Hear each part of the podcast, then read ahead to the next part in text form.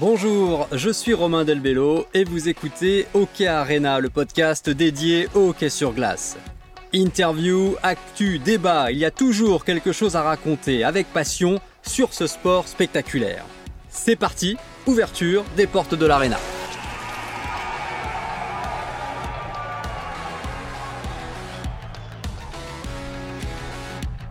Pour cet épisode, je vous propose de traverser l'Atlantique parce que la NHL, le championnat nord-américain de hockey, reprend le 12 octobre pour une saison qui va encore nous faire vibrer. Alors il y a mille façons de parler de la NHL, mais pour aujourd'hui, il me paraît incontournable de se poser dans la mecque du hockey, le Canada, et plus précisément Montréal et son club mythique, le Canadien. Le CH, comme on dit là-bas pour club de hockey, c'est 24 Coupes Stanley, c'est un record. C'est une histoire plus que centenaire. La franchise a été fondée en 1909 et c'est une identité. À Montréal et au Québec, on mange, on dort, on respire canadien, on vit le hockey toute l'année, même en plein été, en période soi-disant creuse un joueur français, et pas n'importe lequel, a eu la chance de goûter à la magie du Canadien. Notre légendaire gardien, Christo Baluette, invité exceptionnel de ce Hockey Arena, en compagnie de Jean-François Chaumont, journaliste québécois chargé de la couverture au quotidien du club pour le journal de Montréal.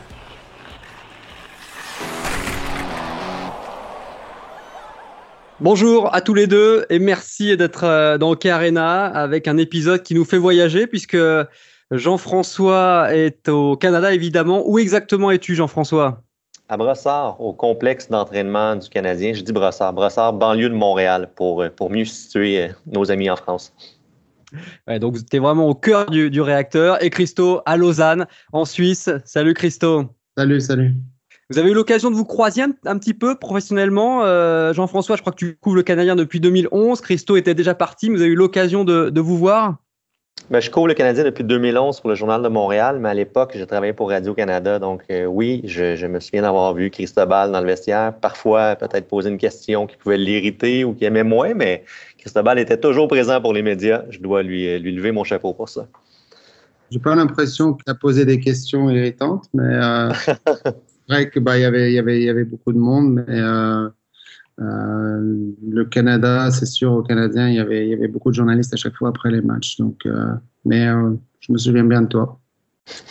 On va essayer d'expliquer comment s'exprime la passion du hockey au, Canada et à Montréal plus particulièrement avec vous quand on est journaliste et quand on est joueur. D'abord, on va régler un petit point important, Jean-François. La franchise s'appelle Les Canadiens, mais on dit le Canadien. Il faut expliquer ça.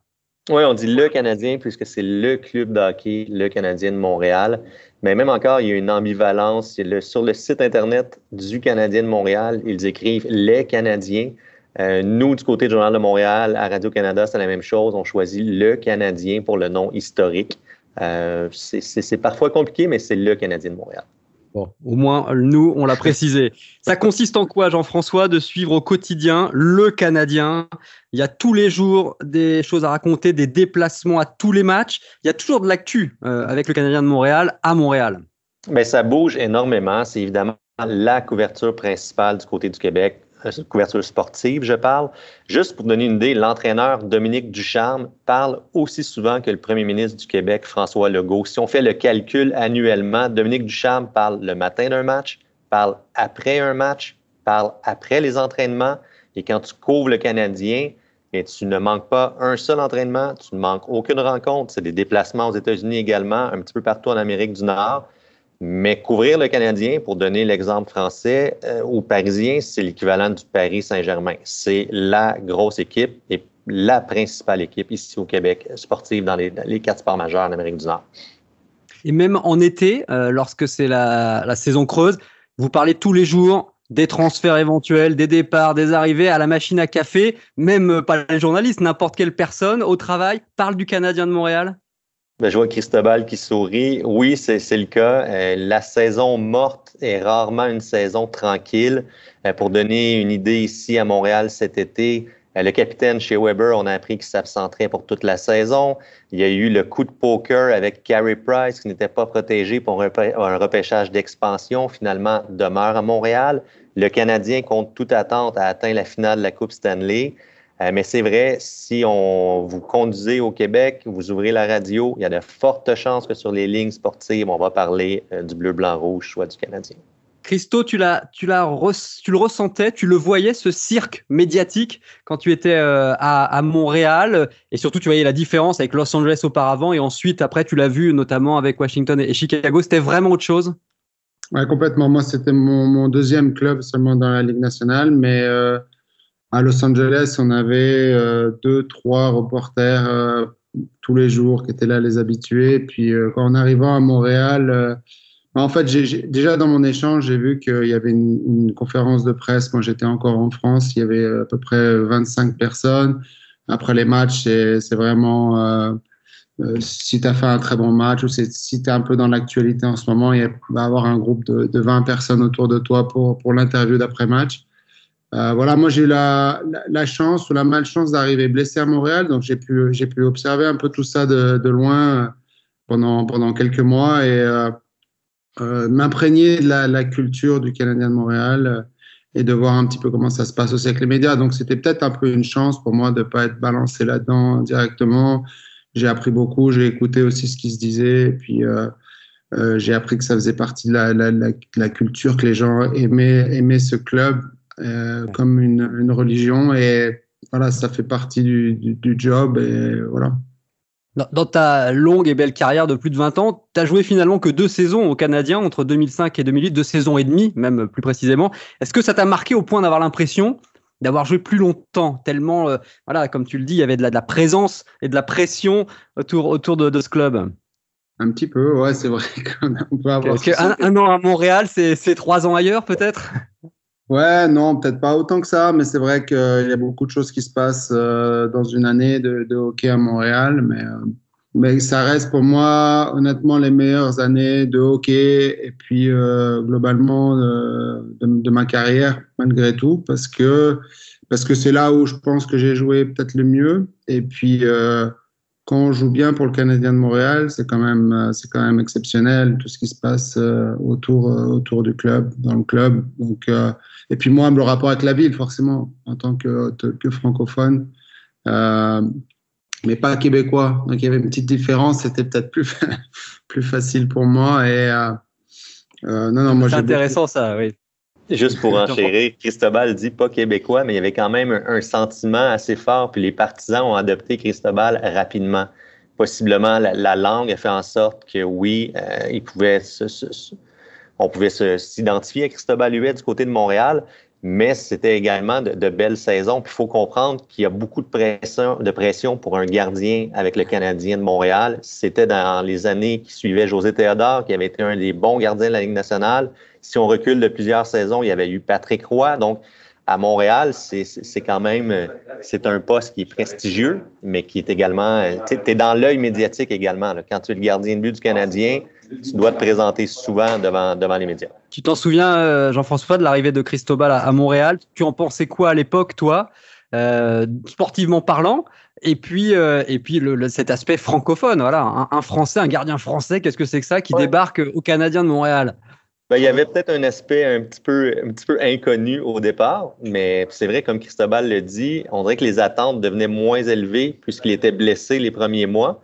Mais c'était rapidement avéré une belle trouvaille. C'était une belle histoire d'amour du côté du Canadien. Je me souviens que les partisans aimaient beaucoup Christo, puis il le rendait bien aussi. C'était quelqu'un qui était toujours disponible, autant pour les médias, je crois, que pour les partisans c'est vrai que le mot histoire d'amour, je voulais l'évoquer. Il, il s'est vraiment passé quelque chose avec les, les partisans, euh, les supporters, comme on dit nous en France, mais le mot partisan est, est plus français. Euh, Est-ce que c'est vrai que la Marseillaise parfois était chantée euh, dans les tribunes du Centre Bell après un bel arrêt ou un beau match? Est-ce que c'est oh. mythique ou est-ce que c'est vrai? Bah, je, honnêtement, j'ai pas de souvenir précis, mais j'imagine que oui, on devait faire un clin d'œil. Je crois qu'on peut être assez rapide du côté de celui qui, qui opère la musique au Centre Bell pour y aller de quelques notes de la Marseillaise. Euh, mais tu vois, quand Carey Price réalise de beaux arrêts, on fait jouer Star Wars. Écoute, je t'ai coupé, excuse-moi, Christo. C'est moi qui t'ai coupé. Non, mais il, il, chantait pas, il mettait la, il mettait la Marseillaise vraiment dans le, dans le, la, la vraie Marseillaise, quoi. Mais okay. ouais. Ouais, le, le, le, programmateur musical. ça, ça, ça, doit être incroyable quand même, Christo. Quand, quand, on est français au Centre Bell, on a le maillot mythique du Canadien de Montréal et on entend la Marseillaise ça te boostait, ça te, ça te mettait une pression supplémentaire ou au contraire, c'était que du positif du coup? Non, mais moi, bizarrement, c'est peut-être un rapport avec justement au fait que les attentes étaient, pas aussi élevées qu'avec, euh, par exemple, José Théodore. Tu as bien fait, c'est un bon exemple parce que José, il était euh, le, héros local et puis ça, a dû être difficile de, de, vivre euh, toutes ces années au Canada de Montréal et puis il a été exceptionnel. il a été MVP de l'année de la saison. Mais non, moi, c'est vrai que j'ai fait le tournoi oui j'ai vu un entraînement des Canadiens de Montréal au Vieux Forum quand j'avais 12-13 ans. Et puis, euh, en, tant que, en tant que Français, je pense qu'on s'est tous un petit peu euh, identifiés aux Canadiens de Montréal. Euh, surtout quand on était jeune, on n'avait pas forcément accès à, la vidéo, à tout ce qu'on a maintenant. Et, puis, euh, donc voilà, moi, la seule, ma première vision de la, Ligue nationale, ça a été à Montréal, l'entraînement avec Patrick Roy et 86, je pense. C'était donc dans, dans, les belles années. Voilà, moi après, vraiment, j'ai essayé de. J'ai pas de pression du tout. J'étais en fin de contrat. Je me sentais bien dans la ville. Je me sentais bien dans le club. C'est un club qui a quand même une grande classe avec, avec ses joueurs euh, dans l'organisation. Il, y a des, il, y a des, il y a vraiment des belles personnes. Voilà, je me, sentais juste bien. Et bizarrement, j'ai ressenti peut-être plus de pression ailleurs qu'à Montréal c'est, étonnant. Juste petit flashback, comment tu as atterri, entre guillemets, à Montréal? Tu étais aux Kings à Los Angeles à cette époque. Euh, est-ce que tu avais été surpris? C'est quelque chose qui était dans les tuyaux? Moi, j'avais signé un contrat de deux ans avec euh, Los Angeles, un contrat minimum. Et puis, euh, pendant l'été, j'ai été échangé contre, enfin, Radek Bonk et contre, j'ai oublié le nom, un gardien qui joue à Montréal ça va me revenir. Et puis euh, voilà, moi j'étais vraiment, un, comment on dit, euh, un throw-in. On m'a, c'était un gardien, ils avaient besoin d'un gardien pour faire le nombre un petit peu à Montréal, pas du tout dans le, dans le, principalement visé dans cette transaction. Puis je me suis retrouvé à Montréal juste après avoir signé mon contrat avec, euh, avec Los Angeles. Comment tu as fait pour inverser euh, la tendance et te faire cette place incroyable dans les buts? Parce que tu arrives au moment, en plus tu signes au moment du lockout de la grève en 2005. Euh, il y a José Théodore dans les buts, donc un gardien québécois, évidemment, c'est important. Il y a eu un déclic à un moment, tu arrives blessé en plus. Tu as senti qu'à un moment tu avais basculé du, bon côté de la barrière? Moi, disons, mes, mes, deux premières années à Los Angeles, j'essayais de me faire une place dans la ligue, vraiment de, de, m'accrocher. L'année du lockout, j'ai j'ai joué en Allemagne. Euh, y a la naissance de mon fils. Euh, peut-être que j'ai pris un petit peu de, de, sagesse et de recul avec ça. Euh, quand je suis arrivé à Montréal, c'est vrai que ça a été une année très difficile pour José. J'avais un peu la, la, voie royale pour, pour pouvoir faire les, choses et m'exprimer. Et puis, on n'attendait pas grand-chose de moi, honnêtement. Donc, c'est vrai que je me suis vraiment lâché, je ne me suis pas trop posé de questions, puis j'ai eu vraiment beaucoup, beaucoup de plaisir. Euh, puis même quand j'ai signé mon contrat l'année d'après avec Montréal, j'ai eu à peu près la même approche. J'ai essayé de profiter de, jouer pour euh, ce club. Et euh, voilà, jusqu'à l'arrivée de, de Carey Price et, et Yaroslav Alak. Mais, euh, mais non, non, j'ai vraiment eu beaucoup de plaisir. Et avec euh, des belles performances, hein, puisque en, en, en 2005-2006, tu as le meilleur pourcentage d'arrêt de la ligue, à presque 93%. Tu fais 7 blanchissages en, en 33 départs. Tu vas au All-Star Game en 2007, donc vraiment une période faste de ta carrière. Jean-François, il reste quoi de, de Christo, du gardien français à Montréal? On est euh, presque 13 euh, ans après. Est-ce qu'il y a encore des, des, des, maillots de temps en temps euh, au Centre Bell ou des gens qui en parlent. Ah, Christo, c'était une autre époque, c'était ma jeunesse pour certains. Et qu'est-ce qui reste? Ah, C'est possible de recroiser des, des chandails de Cristobal US. Si je peux aider la mémoire de Christo, c'était Mathieu Garon, le gardien qui partait du Canadien de Montréal pour les Kings de Los Angeles. Mais je crois aussi, au-delà de, de Cristobal Huet, il a peut-être permis à la France, à d'autres joueurs, de croire aussi à une carrière dans la Ligue nationale. Avant Cristobal, bien avant lui, il y avait eu Philippe Boson, mais très peu de joueurs français avaient réussi à se positionner les deux patins sur une patinoire de la Ligue nationale. Il a peut-être permis à des jeunes en France d'y rêver. Il a possiblement permis également à de jeunes gardiens québécois euh, d'y croire. Comme, comme je le disais, les, jeunes pouvaient entendre Cristobal tous les jours à la télévision, à la radio, s'exprimer en français. Donc, pour eux aussi, ça, même s'il vient de la France, font plus ou moins la distinction, parlent la même langue. Donc oui, euh, il a gardé quand même, même si le passage était relativement court, il a laissé un bel héritage avec le Canadien. C'était une belle histoire, c'est celle de Cristobal Huet à Montréal. Canadien de Montréal, c'est vrai qu'il y a eu beaucoup de choses qui se sont passées. Tu te souviens de, scènes étonnantes que tu n'as pas vécues ailleurs, Christo, avec les partisans ou, d'autres choses? Pendant les, pendant les playoffs, je pense que c'est là où on voit tous les drapeaux dans toute la ville. Je pense que cette année, ça devait être, euh, ça devait être assez exceptionnel euh, en se rendant en finale. Mais euh, euh, c'est vrai que les gens à l'intérieur de la ville, euh, c'est des, des, des, businessmen, c'est des gens qui ont l'habitude de voir un petit peu les joueurs. Mais quand on se balade un petit peu en périphérie, on voit l'impact des joueurs qui ont sur le, sur le public. Et c'est des gens qui n'ont pas forcément la chance d'aller au match je pense aussi, un peu plus. Et, on, se rend compte que ça tient vraiment au cœur de ces gens et que, et que c'est beaucoup pour eux. Juste pour enchaîner sur le, sur le, même sujet, euh, le Canadien, on est actuellement au camp d'entraînement pour l'équipe, puis ils font toujours une tradition, ils font un match les Blancs contre les Rouges. Donc, c'est le Canadien de Montréal contre le Canadien de Montréal mais c'est une possibilité pour de jeunes partisans d'entrer dans les portes du Centre Bell. Les billets sont beaucoup moins chers. On remet l'argent à une œuvre de charité. Puis cette année, c'était 7500 partisans pour un match qui n'a aucune réelle valeur, mais c'était rempli. Et si on avait pu, sans les restrictions de la COVID-19, possiblement que le Canadien aurait vendu près de 21 000 billets pour un match entre intra-équipe un dimanche après-midi au Centre Bell. On avait fait un, un entraînement, ça avait été plein.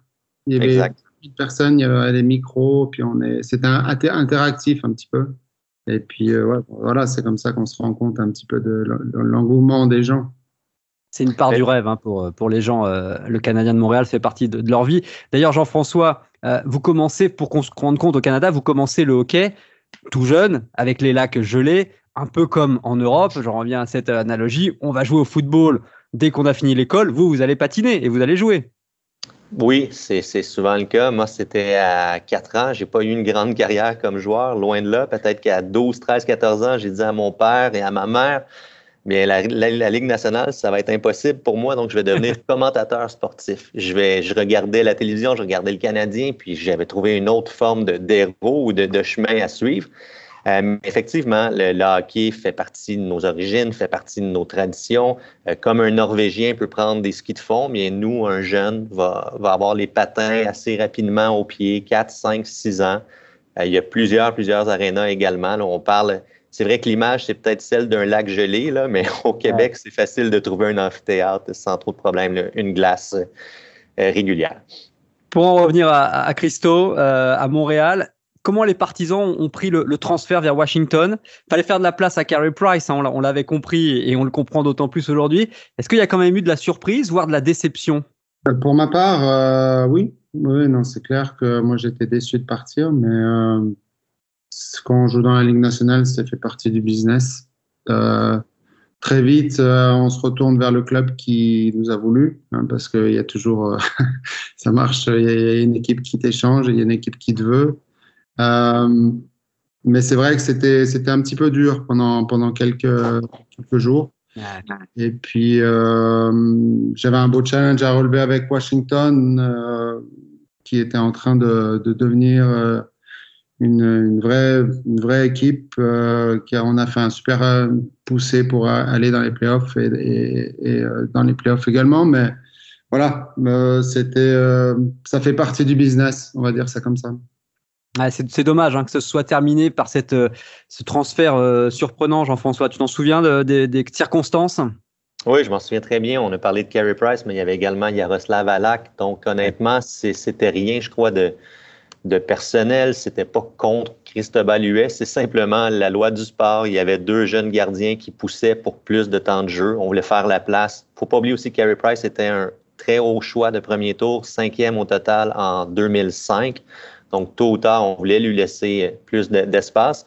Puis aujourd'hui, Carey Price porte toujours les jambières et le chandail du Canadien. Donc, euh, et Yaroslav Alak joue encore dans la Ligue nationale maintenant à Vancouver. C'est un gardien qui, a connu une, belle carrière.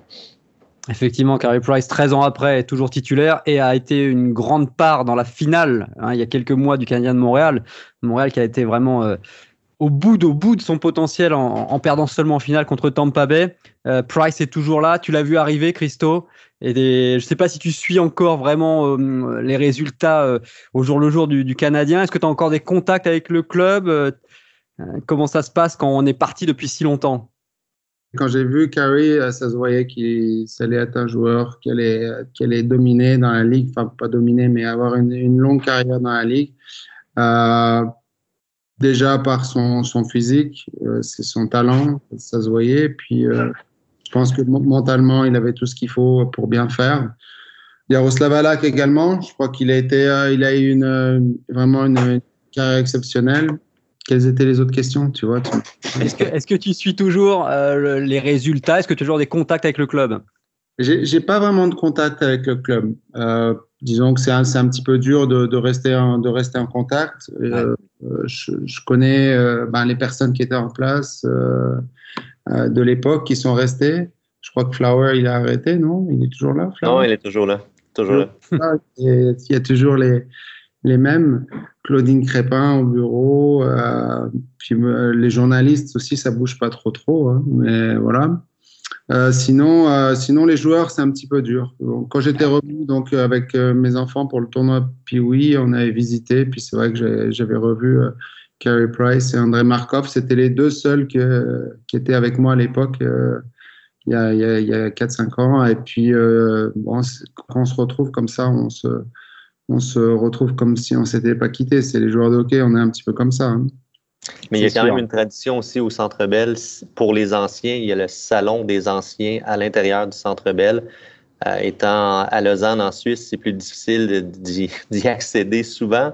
Mais si Cristobal faisait la, demande pour venir voir un match à Montréal, euh, je suis convaincu que du côté du Centre Bell, il serait très, très bien accueilli et il pourrait même voir d'autres anciens de l'équipe qui s'y présentent, surtout les Québécois qui s'y présentent régulièrement. C'est porte ouverte pour Christo, on imagine évidemment. Oui, puis il y aurait probablement une petite présentation, juste un petit clin d'œil pour le saluer. Et puis je suis convaincu que l'accueil du, euh, public montréalais sera encore très chaleureux. Bon, il faudra le faire un jour, hein, Cristobal. Je ne sais pas si j'ai énormément le temps pendant la saison. C'est avec plaisir en tout cas un jour. On espère être là pour vivre ça. Alors, tu as quand même suivi un petit peu de loin, j'imagine, Cristobal, le parcours fantastique du Canadien il y a quelques mois. Donc, finale contre Tampa Bay. Jean-François, c'était quand même une énorme surprise. Ça devait être la folie. Alors, les conditions n'étaient pas parfaites à cause du Covid, mais il devait y avoir un engouement incroyable. Une finale du Canadien de Montréal. Oui, il y avait un engouement monstre, mais à la fois, c'était étrange parce qu'il y avait seulement 1000 partisans au départ dans le Centre Bell. Ensuite, pour la finale, c'était 3500. Donc, à l'intérieur de l'enceinte, on ne ressentait pas autant la frénésie, mais les règles COVID-19 tombaient complètement quand on regardait les images à l'extérieur du Centre Bell, dans les rues, sur Sainte-Catherine, aux abords du Centre Bell. C'était la folie. Oui, c'est un très, très beau parcours du Canadien. Euh, première fois que cette équipe se rendait jusqu'en finale de la Coupe Stanley depuis 1993. Mais honnêtement, la meilleure équipe l'a emporté en finale. Le Lightning de Tampa Bay est une équipe formidable. Deux conquêtes de la Coupe Stanley d'affilée, c'est pas facile. Et cette équipe méritait de gagner la Coupe sans rien enlever au Canadien qui a, qui a connu un très, très, très beau parcours. Le Canadien, faut le dire, hein, c'est donc 24 titres, 24 Coupes Stanley, c'est le record. Mais le dernier, c'est cette finale dont tu parlais, c'est en 93. Ça fait donc 28 ans, ça fera 29 minimum. C'est une éternité à l'échelle du, du, Canada et de Montréal, parce que la plus longue disette, je crois que c'était 7 ans avant 93. Donc là, on en est à 29 ans. Est-ce qu'il y a une forme de fatalisme maintenant sur, voilà, sur les clubs canadiens et particulièrement sur Montréal et une éventuelle victoire un jour en Coupe Stanley? Ben, c'est une réalité qui a changé aussi. Oui, c'est 24 Coupes Stanley, mais plusieurs Coupes Stanley ont été gagnées à une époque où il y avait six équipes seulement au sein de la Ligue nationale. Maintenant, cette année, avec l'entrée de Seattle, on parle de 32. Un jour, j'imagine qu'une équipe canadienne reviendra à la terre promise puis à une Coupe Stanley. Mais c'est, on parle de deux réalités là, complètement différentes, avec celles des les, années glorieuses du Canadien des années 50, 60, 70. C'est sûr que tous les sports ont, changé, ça va très vite. Comment se présente cette nouvelle saison? Ça va être plus dur parce qu'il y a le retour aux divisions normales, euh, parce que pendant le Covid, il y avait une division 100% canadienne, mais là, il y a les, rivalités qui reviennent avec Tampa, justement, le vainqueur, Boston, Floride, Toronto. Il y a une concurrence encore plus forte probablement. Mais sur papier, on parle d'une des très bonnes divisions de la Ligue nationale de hockey. Euh, c'est un retour également un calendrier de 82 matchs. Cristobal a connu cette, cette réalité-là. C'est exigeant physiquement. Quelques points d'interrogation en début de saison à Montréal. Euh, Carey Price, qui se remet d'une blessure à un genou. On ne l'a pas encore vu au camp avec ses coéquipiers sur la glace, donc un doute à la position de gardien dès le départ. Et il y a le capitaine chez Weber qui s'absentera pour toute l'année. Mais c'est typique de la Ligue nationale, comme le sport européen, beaucoup de changements durant la saison morte. Donc, on repart une nouvelle saison. Mais à Montréal, le défi va peut-être être de calmer les attentes. On a excité grandement la population. On s'attend encore de grandes choses avec cette équipe, mais on verra ce qui va, ce qui va réellement se passer sur la glace. il y a pas mal de, changements hein, pour ceux qui suivent sportivement. Les départs de, Dano, de Tatar, Kotkaniemi qui a fait jaser, de Perry, mais les arrivées d'Hoffman, Savard, Dvorak, Paquette. Bon, on verra si l'équipe s'est renforcée ou s'est affaiblie. Puis il y a le phénomène Colcofield qui doit faire jaser quand même à Montréal. C'est petit Américain qui a fait des super playoffs, qui est un peu l'espoir. Oui, tout petit, 5 pieds 7 pouces, peut-être 160 euh, livres si on est généreux sur la balance, mais un tir incroyable. Euh, peut-être que Christo n'aurait pas trop trop aimé l'affronter dans les entraînements. Je regarde euh, quand il est arrivé, un de ses premiers entraînements avec Carey Price, il a frôlé une rondelle tout près du masque il a eu droit à un regard, puis après ça, Caulfield a compris que dans les entraînements, on pouvait garder les tirs plus bas. Mais non, ça fait du bien. C'est un vent de fraîcheur. C'est un candidat pour le titre de recrue de l'année cette saison. Euh, gagner le trophée Obi Baker du côté des États-Unis. Obi Baker, c'était le meilleur joueur universitaire. Un beau marqueur, un beau projet. Donc, c'est à lui de voir ce qu'il pourra donner à une première saison complète. Un petit mot sur le, la fibre francophone, on en a parlé un petit peu. Il y a, pas mal de joueurs francophones là qui sont arrivés, hein. Euh, Paquette, Savard. Est-ce que ça existe encore? Voilà, à Montréal, euh, on cherche encore à tirer ce fil euh, francophone. Mais ça reste important, surtout pour les, pour les Québécois. L'an dernier, il y a eu une première historique en plus de 100 ans. Il y a eu un match du Canadien de Montréal sans aucun joueur québécois. Euh, c'était peut-être circonstanciel. Philippe Dano était blessé. Jonathan Drouin avait pris euh, une absence pour des raisons personnelles. Mais un seul soir, aucun Québécois ne portait l'uniforme du Canadien. Euh, ça fait les manchettes. Cette année, il y en a quatre, peut-être cinq avec Samuel Montembeau, un gardien. Sans dire que c'est la chose la plus importante, les partisans vont vouloir une équipe gagnante sur la glace, mais ils souhaitent également s'identifier à certains joueurs qui, proviennent de la même province les coachs doivent toujours euh, s'adresser en français. Enfin, les Québécois aiment bien que les, entraîneurs en chef parlent en, français. C'est un paramètre que la franchise ne peut pas éluder et ça doit être présent effectivement. une question, faut nous répondre encore là aussi euh, et, être précis. C'est qui le vrai rival, Christo et Jean-François du Canadien? C'est Toronto ou c'est Boston, Boston comme on dit au Canada? Moi, j'aurais tendance à dire que la rivalité la plus grande et la plus forte est avec Boston. Christo? Moi, je pense que ça va changer un petit peu les prochaines, prochaines années avec Toronto. Non, mais c'est vrai que contre Boston, moi, on m'a toujours dit que la plus grosse rivalité, c'était Boston parce que historiquement, c'était, euh, il y a eu des grandes, des euh, des grandes batailles contre, Boston, mais euh, Toronto, j'ai senti un petit peu quand même, je dois dire. Puis Ottawa, mais c'était Ottawa avait une bonne équipe quand je jouais là. Je pense qu'on, mais voilà, je crois que c'est à partir de cette année, ça risque d'être plus grand encore avec les Maple Leafs. Le Canadien a surpris Toronto au premier tour des séries. Puis c'est probablement l'équipe, quand les Maple Leafs jouent au Centre Bell, les partisans de Toronto trouvent toujours des façons d'avoir des billets au Centre Bell, puis on les entend beaucoup dans les estrades. Il y a, une, belle, une belle rivalité qui s'installe un samedi soir Montréal-Toronto. Ça va être superbe, effectivement. Un tout petit mot, Jean-François, sur le serpent de mer à Québec. Les Nordiques de Québec, ça va revenir un jour ou pas? Ça serait une immense rivalité. Eh ça serait beaucoup plus fort que Boston ou Toronto. Euh, la réponse simple, j'espère revoir les Nordiques de Québec. Je crois que c'est une ville qui mériterait une franchise. C'est une ville superbe, premièrement, la ville de Québec. Mais il y a l'aspect économique qui est souvent très pesant aux yeux de plusieurs dirigeants de Ligue nationale, aux yeux de plusieurs propriétaires il n'y a pas assez d'argent à faire avec un marché comme Québec. Donc, euh, c'est possible qu'on exploite d'autres avenues américaines avant de regarder du côté de Québec. Ça, serait magnifique, Christo, hein, euh, un Québec-Montréal en, Ligue nationale. comme a dit Jean-François, je pense que c'est la vraie rivalité hein, euh, de, l'époque. je reviens, pour moi, j'avais vu un match nordique contre, contre Pittsburgh quand j'étais au tournoi Pee-Wee, donc j'avais pu vivre euh, un moment euh, au, à Québec hein, de voir un match. C'est vrai que c'est dommage qu'il n'y ait pas d'équipe dans la Ligue nationale, mais ma foi, c'est la réalité maintenant de, du business. Et pourtant, ça pousse, hein. ça pousse à Québec. Ils ont la salle, ils ont tout pour accueillir la, Ligue. Donc, on croise les doigts pour euh, retrouver cette rivalité incroyable. C'était super intéressant, messieurs. Merci beaucoup. Juste en conclusion, Jean-François, tu sais que notre euh, Coupe Stanley, c'est la Ligue Magnus en France. En tout cas, je, te le dis, du nom du fondateur de la Fédération internationale de hockey, hein, qui était un Français. Et justement, on va féliciter Luc Tardif, qui est l'ancien président de la Fédé française, qui a été élu récemment président de la Fédération internationale un franco-québécois, Jean-François. du coup, tu as fait un, petit article sur lui parce que c'est pas anodin quand même. Non, non. Puis le, meilleur des deux mondes, à la fois québécois, à la fois français. Comme il me disait, quand il regarde les Jeux Olympiques, il multiplie les médailles, celle de la France, celle du Canada. Donc, il, en ressort toujours plus gagnant.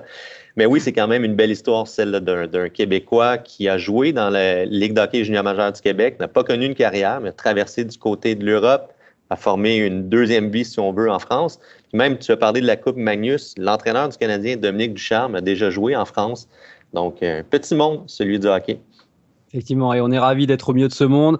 Christo, on espère te revoir bientôt à Montréal. Hein. C'est presque une invitation que, Jean-François a lancée. Bon, pas au nom du club, mais voilà, tu sais que les portes sont ouvertes, évidemment. Hein.